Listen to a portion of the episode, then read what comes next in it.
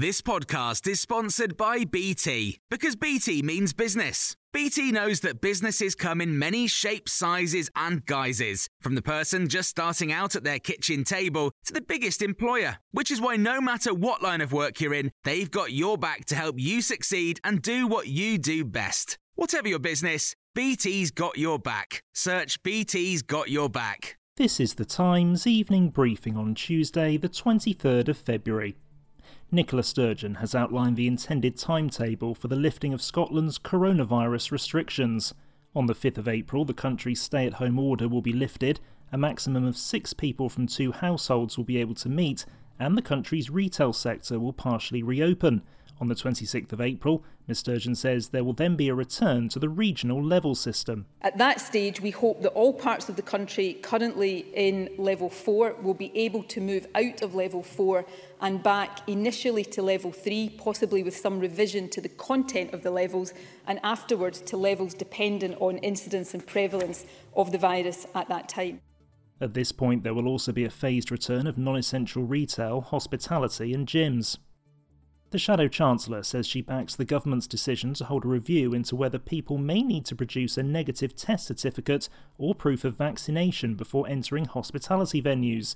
Boris Johnson says a review into whether the measure is needed will happen ahead of the final stage of England's lifting of restrictions, which could see music festivals and nightclubs reopen from the 21st of June. Anneliese Dodds has told Times Radio that clarity is needed. Many businesses are finding this uh, really hard to navigate. They don't really know what their liability is. A lot of that's very unclear. The insurance position is unclear, for example. You know, they've got a duty of care towards their employees. They want to make sure that they're fulfilling that. Buckingham Palace has announced that the Duke of Edinburgh is being treated for an infection and isn't expected to leave hospital for several days. Prince Philip was admitted to King Edward VII Hospital in London last Tuesday as a precautionary measure after feeling unwell. The palace says the Duke is comfortable and responding to treatment. The World Athletics president, Lord Coe, says the return of crowds to football grounds is not as important as giving children access to grassroots sport. The government's move out of lockdown for England could see spectators back in stadiums from the middle of May. Outdoor recreational sports, however, won't be permitted until the end of March, and Lord Coe's told Times Radio that should be the priority football is back on television. The sponsors are still getting what they need out of it, and so do the broadcasters. But I think the, the group that I'm most concerned about are grassroots clubs, those opportunities for young people literally to, to, to be engaged in, in competitive sport in, in parks and, and, and, and local areas.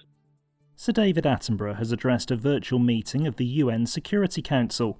The session, chaired by Boris Johnson, was called to discuss the link between climate change and world security. Sir David said a planet where nations work together to defeat climate change could provide benefits not just to the environment. We may finally create a stable, healthy world where resources are equally shared and where we thrive in balance with the rest of the natural world.